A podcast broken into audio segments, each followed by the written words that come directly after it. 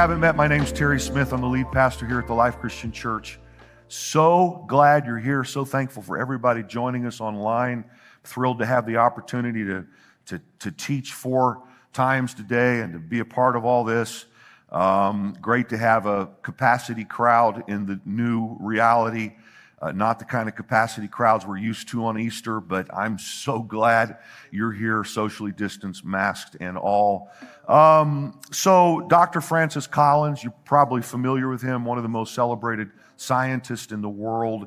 Um, he's most noted for having uh, led a team of, uh, of scientists uh, worldwide to sequence the human genome. He was uh, appointed by President Obama to lead the National Institutes of Health, which he still does. He's Dr. Fauci's boss, actually. I think that means he wears three masks, but nonetheless. Uh, he, he began his, his, his journey as an atheist. Um, but um, after earning his, his PhD in chemistry at Yale, he went to study medicine at the University of California. He was working in a hospital and he had a patient, a woman who was dying, and all medical possibilities had been exhausted. And he was amazed by how this woman had such faith in Jesus and talked about her faith and said, Dr. Uh, Collins, don't worry about me. I, I, I know that dying is not the end for me. And then she said, Dr. Collins, you've been so kind to me and to listen to me and to hear me talk about my faith. But let me ask you, what do you believe? And Collins later wrote, Nobody had ever asked me that question before I realized I didn't know the answer. I felt uneasy. I could feel my face flushing. I wanted to get out of there. All of a sudden, by this simple question, everything was a muddle. As a scientist, I had always insisted on collecting rigorous data. Yet, in matters of faith, I'd never collected any data at all, so I decided that I should be a little better grounded in my atheism. So I challenged a patient of mine who was a minister, and he suggested that I read the Gospel of John. We've been teaching through the Gospel of John for seven weeks, and I'm going to finish that teaching today. He suggested that I read the Gospel of John, which I did. I found the scripture to be interesting, puzzling, and not at all what I thought faith was about. Then I began to read C.S. Lewis, a great Oxford professor, apologist, as most of you know, and realized there was a great depth of thinking and reasoning that could be applied to the question of God. Collins had previously believed that the stories about Jesus, and particularly the resurrection, were just myths but as he read the Gospel of John and studied some of the historicity and uh, some of the uh, uh, uh, empirical evidences around, for instance, the resurrection, he was stunned at how everything supported the actual truth of the story of Jesus. And Francis Collins, based on the accumulation of evidence that he observed, concluded that God exists and that Jesus is the Son of God and that Jesus had in fact been raised from the dead. Now, the fact is, then that the, that the most important thing about this supremely intelligent and talented doctor is not his innate ability or uh, his extensive training or the creativity he has to help map the human genome. The most important thing about Dr. Collins is he would quickly say what he believes. Or more accurately, who he believes in. It's no surprise to me that it was while reading the Gospel of John that he came to believe that Jesus was the Son of God who came to save the world and him. For this has been the testimony of countless millions of people, as John wrote in a postscript to his account of the resurrection, he was really clear what his motivation was for telling this story about Jesus. He said, What has been written down in this book, the Gospel of John, has been written down to this end that you will be believers. That Jesus really is the Messiah, the Son of God, and that by believing you can have the life that is as present as the simple invocation of his name. So the guy who mapped the human genome responded to the story of Jesus as told in the Gospel of John by believing in Jesus. And his testimony is that when he believed in Jesus, he actually began a relationship with the source of life itself and was filled with that life. Now, we know that to believe in Jesus is not just to believe that he exists, but to trust that what he did through his life, death, and resurrection makes it possible for us to literally receive his life, which is the theme of the Gospel of John. Not just life after death, but life now, life that animates everything in our present reality. Deep, meaningful life. Life as God has it in himself. Now and forever. Life in all of its fullness. So it seems to me on this Easter Sunday morning that the most important question I can ask us is, or I'll ask you, what do you believe? And particularly, what do you believe about Jesus and the resurrection? Do you believe that the story of Jesus is true and that it matters for you? Because when you believe that, you are actually then regenerated by God's Spirit. Now, this Easter season, I've been thinking about another uber intelligent and extremely talented man who in his own way came to confess his faith in Jesus in the aftermath of the crucifixion and prelude to the resurrection as told in John's gospel. And I want to spend my, the rest of my time today talking about this guy named Nicodemus. Nicodemus, along with another guy named Joseph of Arimathea, took the body of Jesus down from the cross, prepared it for burial, and buried it in, in, in Joseph's own tomb. Here's what John writes. Joseph of Arimathea, who was a disciple of Jesus, but a secret one, because of his fear of the Jewish people. This is important to the story. Both Joseph and Nicodemus are extremely prominent people who it appears have come to believe in Jesus, but it's not until after the crucifixion that they kind of make their statement and they do it by their action of taking the body of Jesus off the cross and preparing it for burial. Let me try to read this again without interrupting myself. Joseph of Arimathea, who was a disciple of Jesus, but a secret one because of his fear of the Jewish people, asked Pilate for permission to take the body of Jesus away.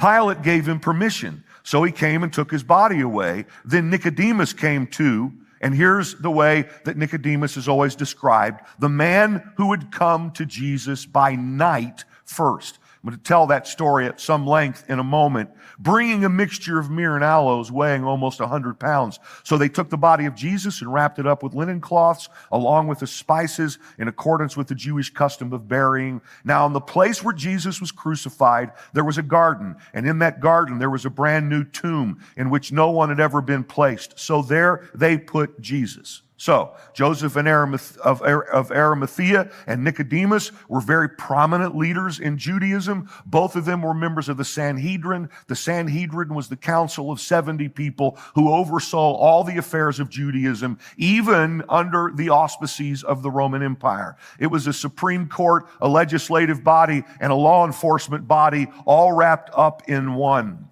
Mark tells us that Joseph of Arimathea was a prominent member of the council who was himself waiting for the kingdom of God. Now, this will become important to what I'll say as we dig in uh, to the text a little further in a few moments. Joseph was waiting for the kingdom of God. So, presumably, we learn was Nicodemus. What did it mean that they were waiting for the kingdom of God?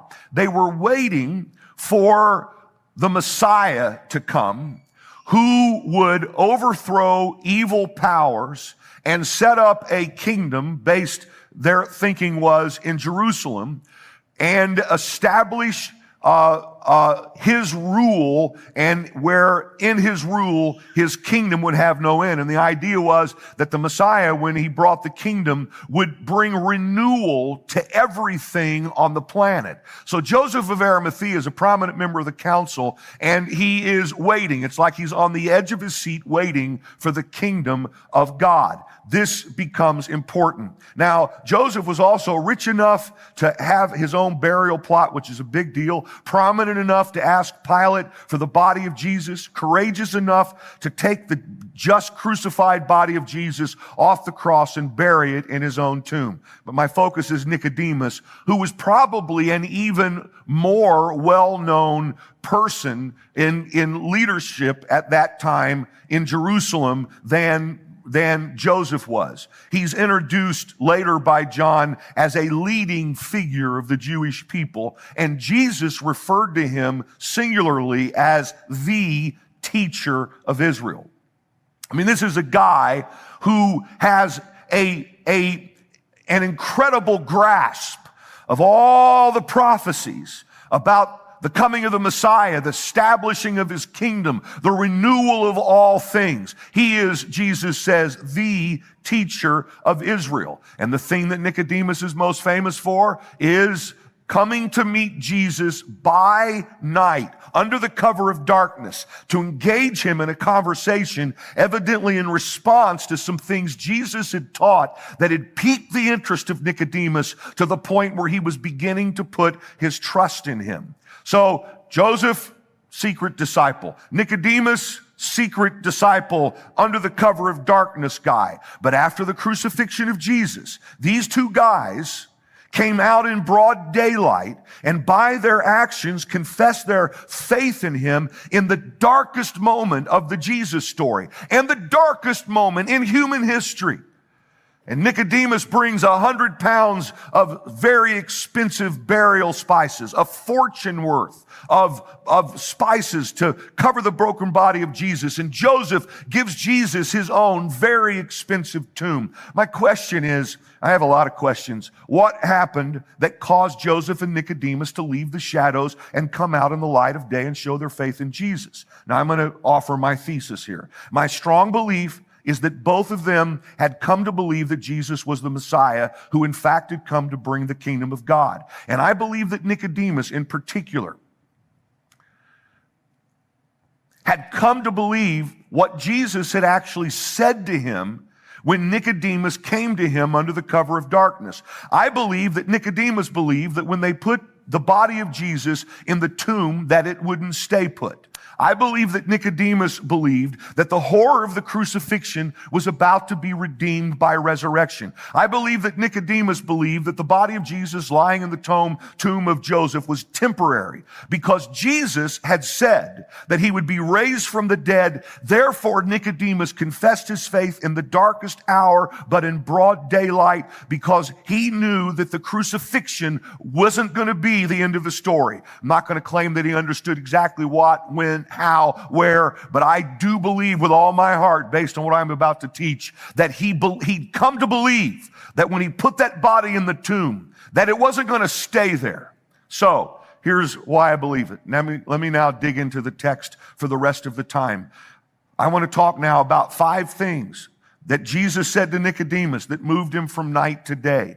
During the Lenten season, if you've not been tracking with us, we've been teaching through the story of Jesus in the Gospel of John.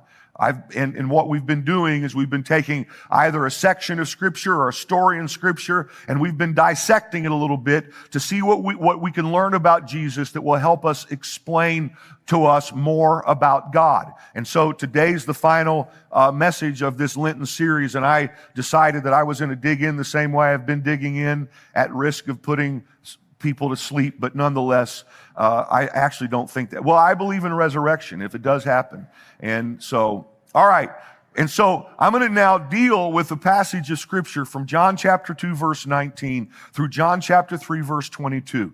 I quickly say, pardon the sausage making, but it might be important for those of you interested to know that most of the time when we think about Nicodemus coming to Jesus under the cover of night, we start the story in John chapter 3 1 where that happened. But actually it becomes very clear that the translators interrupted the flow of the story when they designated chapter 3 as chapter 3 because the story actually starts all the way up in, in, in John chapter 2 when Jesus goes to the Passover festival and walks into the temple and he sees money changers taking advantage of people and making money off of holy things. And he's furious and he overthrows the tables and he drives him out. And then a crowd gathers around him. And when the crowd gathers around him, Jesus makes a remarkable claim about himself. Nicodemus is either in this crowd or Nicodemus hears what Jesus said to this crowd as the story lets us know. So let's dig in it like this. Here's the first thing that Jesus said. Either now directly to Nicodemus as a part of a crowd or to a group that Nicodemus heard from. Jesus said, I will be resurrected from the dead. Here's the text. John chapter 2 verse 19. Jesus said to them, he's standing in the temple of Herod in Jerusalem. It's fashioned after the temple of Solomon, uh, which had been torn down. It's been rebuilt in its glory. Jesus is standing there in the temple that the Jewish people were so rightfully proud of. And he said, destroy this temple and in three days I will raise it right back up again. So the Jewish people said to him, Sure, this temple has been in the building for 46 years and you're going to put it back up in just three days. But that man, Jesus, was talking about the temple of his body. So when Jesus had been raised from the dead, his disciples remembered that Jesus had been saying this kind of thing and they trusted the scripture and the word that Jesus had spoken. Now, while Jesus was at the Passover festival in Jerusalem, many people placed their trust in his person. So, Jesus stands there and prophesies his own resurrection. Now, to the casual observer, they're not understanding. In fact, I'm sure no one completely understood. But someone who'd spent their life waiting for the kingdom of God now has their interest piqued.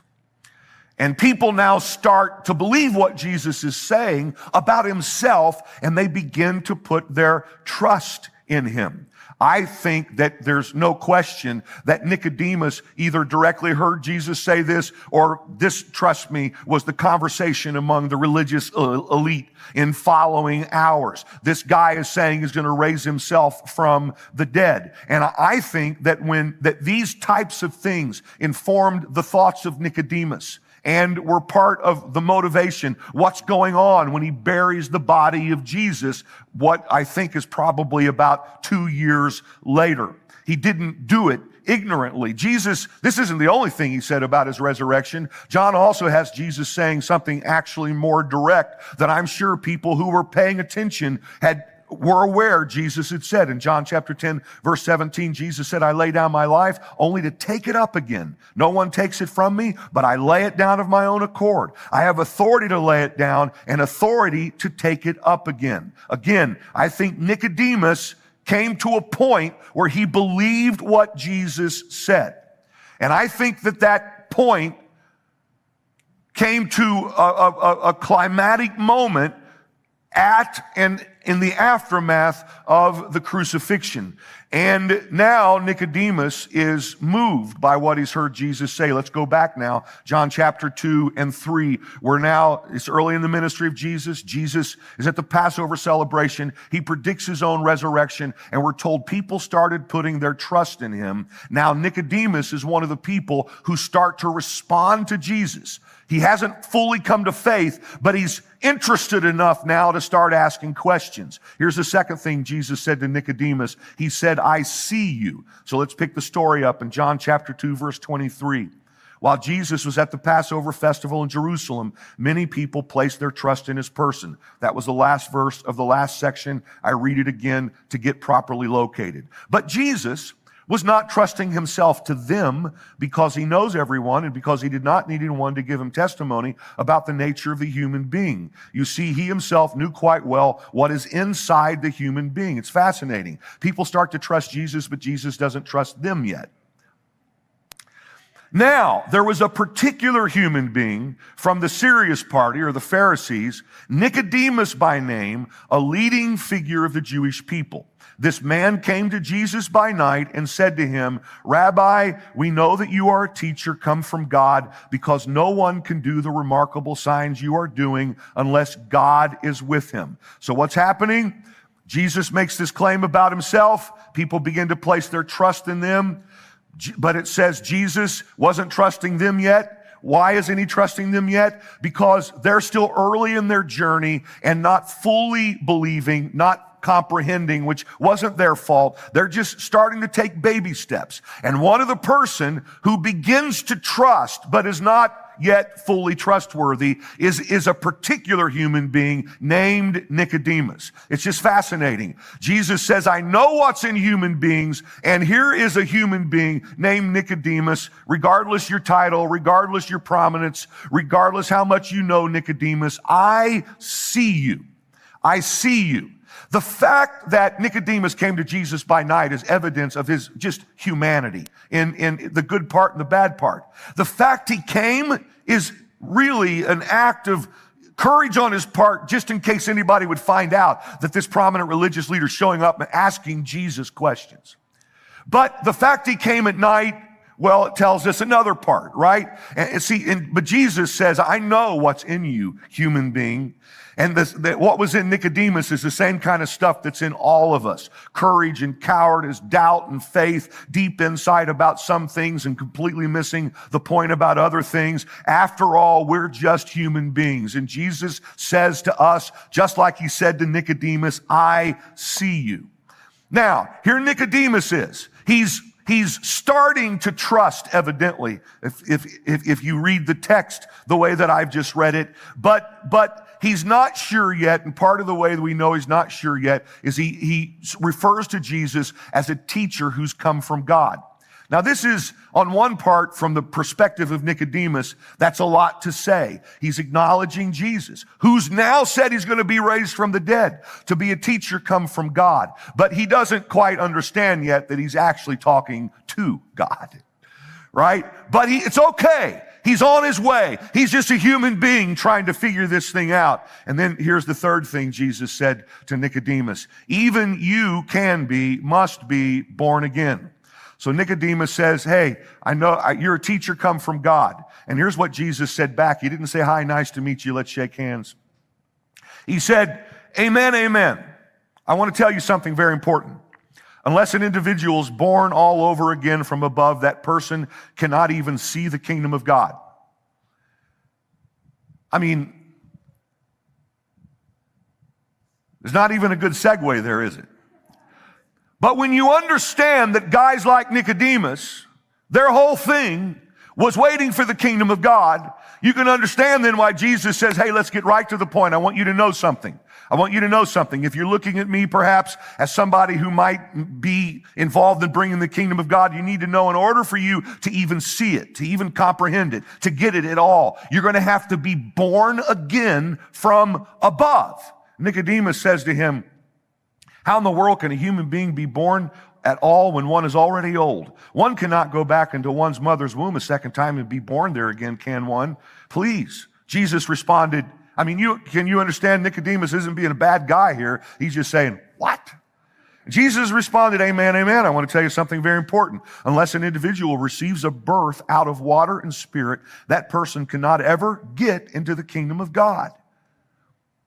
So, Nicodemus, in order for you to see what it is you're waiting for, you have to be born again. And Nicodemus, uh, uh, this, this birth is a birth of water and spirit. It's a reference to, the, to what happens when a person puts their full trust in Jesus and is baptized. There is a spiritual rebirth. And then he says, Jesus says, the person who's been born out of the flesh is a flesh person. And the person who has been born out of the spirit is a spirit person. Nicodemus, yes, you were born once from your mother's womb. You received life uh, but but it's life where you're just existing. The Greek, as we've talked about in recent weeks, is bios. When you were born of your mother's womb, you received life, but it was bios, basic biology. You're existing. But now, when you're born from above, you're going to receive new life, and the life you're going to receive is Zoe. This is what Jesus has promised all the way through the Gospel of John. You're going to receive life distinguished from existence. You're going to receive life as God has it in Himself. You're going to receive life in all of its fullness. You're going to receive life life in such a way that you are going to come alive to the reality of my kingdom. Nicodemus responded and said, Please, how in the world can these things ever happen? Nicodemus was very canny. How can a person be born when he's old? Can one? How can these things even happen? I mean, you can understand his questions. And Jesus responded to, to the inquisitiveness of Nicodemus by saying, Are you the teacher of Israel and you do not understand these things? In other words, there's an assumption here on the part of Jesus that Nicodemus should be making connections. He's not you know, someone on his life is centered. He's the teacher of Israel. He's supposed to understand things like this that when the Messiah comes, the Messiah is going to bring rebirth to everything in the world. Old Testament prophecies. We saw it in Israel, didn't we, guys? We saw the desert blooming and we saw uh, the wilderness with streams throwing, flowing through it. And we, th- th- this is part of what the Messiah is, is supposed to do is to bring renewal to the entire planet. Now Jesus is saying to Nicodemus, Nicodemus, you shouldn't be surprised that I'm talking about a spiritual renewal. Maybe you didn't didn't realize it needed to happen to you first, but it's got to happen to you first before it can happen in the world around you. Nicodemus, you ought to understand and not be surprised that I'm talking about a new birth because the Messiah is going to cause everything to be reborn. And then Jesus says, if I have told you folks earthly things and you are not believing, how in the world will you believe? He's still talking to Nicodemus. How in the world will you believe if I should tell you heavenly things? Hey, Nicodemus, teacher of Israel, I'm not going to stay in the earth level now. I'm going to get in the heavenly level with you. You ought to be able to track with me. Well, here goes, Jesus says. No one has ever gone up into heaven except the one who has come down out of heaven. I am talking about the Son of Man. Now Jesus uses the magic term by which he describes describes himself in the Gospel of John. We've talked about it in recent weeks when he calls himself the Son of Man. He is both referring to his basic humanity, Jesus, who was fully man and fully God, but he's also referring to Old Testament prophecies that designate the Messiah as the Son of Man who's going to have dominion over everything in the world. Not time to get into that anymore today, except to say that now he's, he's now, he's now uh, he's blowing Nicodemus's mind because now Jesus says, Nicodemus, I want you to understand, I didn't just come from God. I am God. And if you want me just to talk about earthly things, I can, but you ought to be grown up and sophisticated enough for you to understand what I'm talking about here. I'm telling you that I am God come from heaven and I can cause you to be born again. So someone says, well, how in the world then can we be born again? And the answer is really very simple. It is simply by believing in who Jesus is and what Jesus said. Somehow or another, guys, when we fully believe, when we take that step of faith, when we come out of the dark and say, here I am, I'm buying in, I believe, God by his spirit in a way that's a mystery to us causes our spirit to come alive. Something dead in us comes alive to God and God's stuff, his kingdom and it happens when we confess our faith. And there's also an indication here in this passage that it happens when we confess our faith and are baptized. We're born of the water and of the Spirit. Guys, when we talk about uh, being born again, it's, it's, I, I, I want you to understand that, that it's something that happens in you where your spirit comes alive. But when we're born again and our spirit life comes alive, it animates everything in our lives.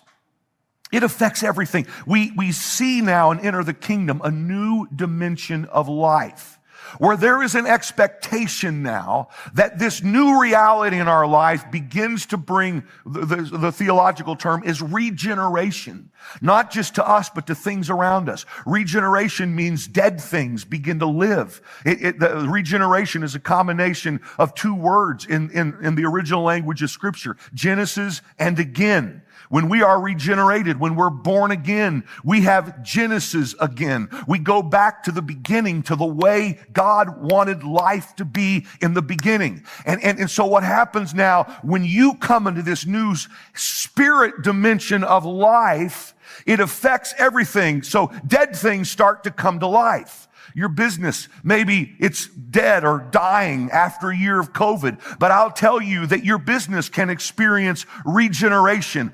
You say, how does that happen? Somehow or another, the Holy Spirit in us brings life to things in our lives. We see and enter the kingdom a new dimension of life. Relationships dead are regenerated. Uh, uh, uh, uh futures that seem to have somehow been uh, sidetracked get back on track. We live in a new reality called the kingdom of God. And we'll see the final reality. We'll see the final reality in the age to come, but we experience it. We taste it now. And see, then Jesus is saying, Hey, Nicodemus, uh, you know, understand now, I'm the son of man. I'm the one who can cause you to be born again. We're not just peers here. You a teacher and me teacher. I'm the son of man. And it basically he's saying, Nicodemus, what do you believe? Here's the fourth thing he says. My death will bring life.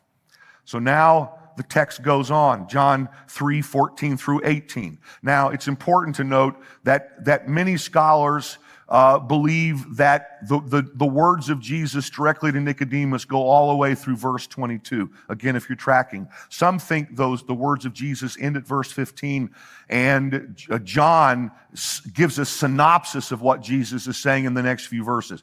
Doesn't matter. It's the word of God. Therefore, it's the words of Jesus. This is what Jesus is saying. And this is all now continues to be directed to Nicodemus. He says, you see, just as Moses lifted up the serpent, and, and what's Jesus talking about? He's talking about life, life, life, life, life. But now he starts talking about death.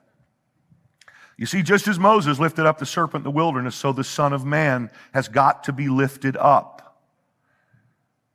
So you remember, many of you will, no time to get into it. There, there's a story in the Old Testament about Moses lifting up a serpent on, on, uh, in effect, a cross, and it brought healing to the people who looked at it. Jesus, Nicodemus understood what Jesus was talking about, trust me. And Jesus now says that he has to be lifted up. Nicodemus isn't foolish. He, he, he understands on some level what Jesus is talking about.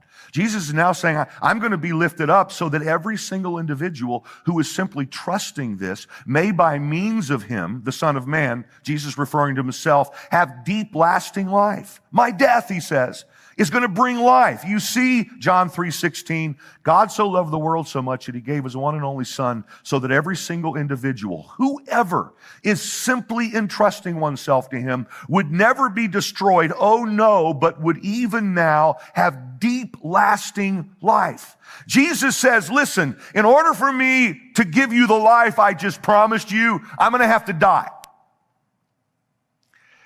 And why did he have to die? He had to die because, well, sin keeps us from having what God wants. Human choice, you know, brought darkness to the world. And so God had a plan that he would, he would show back up in the person of Jesus and bring life and light back. But in order for Jesus to give us everything he promised, he had to pay the penalty of sin on the cross so, so that he then could enter death and defeat death. He couldn't give us the life he's talking about unless he entered death and dealt with death. And it was only by dying that he was able to enter death and do that. So Jesus says to Nicodemus, who at this point his head has to be spinning around. Oh, wait a minute, let me tell you, I'm going to be lifted up on a cross. See, I think it makes perfect sense that when Nicodemus saw the body of Jesus hanging on the cross, there is every reason to believe that he's remembering these words. He's been thinking about this for two years. There he is. That's what he said. And what did Jesus say? When I'm lifted up, I'll draw everybody to me. And then here's the final thing that Jesus said. He said, Nicodemus, you will come to the light. And here's how the text continues. This is the verdict. Light has come into the world, but people loved darkness instead of light. But whoever lives by the truth comes into the light so that it may be seen plainly that what they, what they have done has been done in the sight of God. This is what I hear Jesus saying to Nicodemus. Remember, why Nicodemus is there? Why? He's there to ask questions based on Jesus prophesying the resurrection. But he's come under the darkness of night. And I can hear Jesus saying to Nicodemus now, I know you came to me tonight in the darkness, but Nicodemus, you're going to come to the light. And it might have taken a while. It took a couple of years, but finally Nicodemus did come to the light. And not just on the day of the burial, but one senses that Nicodemus lived in the light the rest of his life. It fascinates me that Nicodemus openly expressed his faith in broad daylight, yet in the darkest hour of the Jesus story. See, a lot of people came to faith after the resurrection. But Nicodemus appears to come to faith, or at least express his faith before the resurrection. Why? I'll say it again, because I think that he'd come to believe what Jesus told him. And that included the fact that the darkness of the grave was only temporary. See, darkness in scripture represents evil. When John said that Nicodemus came in the night, he was being very deliberate in his descriptive terms. Darkness was, is never, and night is never a good thing when you talk about it in the imagery of scripture. Nicodemus came in the, in the darkness, and darkness in scripture represents evil, negative energy, chaos, Darkness represents the worst things that we can face in, the, in, in, this, in this world. Last summer, I read the uh, biography of Thomas Edison written by Edmund Morris. Really marvelous. Thomas Edison, during his lifetime, was the famous, most famous man in the world. And he was the most famous man in the world because he brought light. That's why he was so famous. Uh, he had like 2,000 patents. But the thing everybody remembers and should is that before Edison, the world was really dark. And after Edison and during his lifetime, most of the developed world was lit by electric lights. When Edison died, President Hoover uh, was given a request by someone, an idea that all the lights in the United States should be turned off for one minute. And uh, Hoover thought it was a great idea, but he said, We can't turn off all the lights. We cannot go back to the way things were before. If everything goes dark, it will destroy our entire economy, even if it goes dark for one minute. So when Edison was being buried over here in Montclair at the Rosedale Cemetery, for one minute, every light in America that could be shut down without bringing total darkness was shut down just lasted a minute, but the president knew it couldn't last any more than that. Listen, guys, when, when, when, when Jesus Christ died on the cross, Luke's gospel says that the whole world turned dark.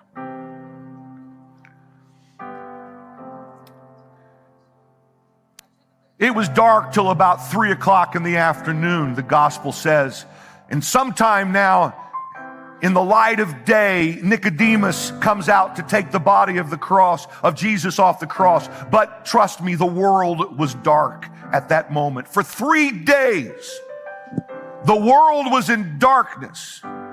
See what John said early in, in his gospel is he said that the darkness tried to put the light out, but it could not.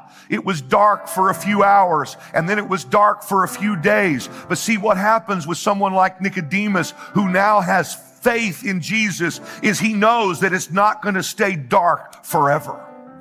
He knows that somehow, even in that moment where things look so bad, you can just imagine this, this, this prominent leader wrapping the bloody, battered, beaten body of Jesus in a hundred pounds of spices and linen clothes and, and, and putting him in that, in that tomb of Joseph. You can just imagine how terrible on one hand he felt, but on the other, you have to know he knows. He's made the connections. He gets the idea. He believes that Jesus said, this is only temporary. The darkness is not going to last forever. And what we know What we know is three days later, the life force that created the universe re-entered the broken body of Jesus and caused him to come alive and be resurrected from the dead. Listen, our faith should not only be in Jesus and his ability to cause us to come alive. But also, let me just say, this should affect everything in our lives in terms of what we believe about the world around us and our posture toward the world around us. See, part of what we learn from the resurrection is even the worst day is only temporary. We learn that the baddest thing, the worst thing that can possibly happen, pardon my grammar, is going to have a happy ending. We learn through the resurrection that things that seem to be over and done and buried and messed up and broken have the potential of being resurrected because of the life of Jesus Christ. And you know, this last year has been tough for all of us and especially tough for some of us. But the beauty of it is we have to know that even the darkest day is temporary because Jesus promised that he was going to bring new life to everything.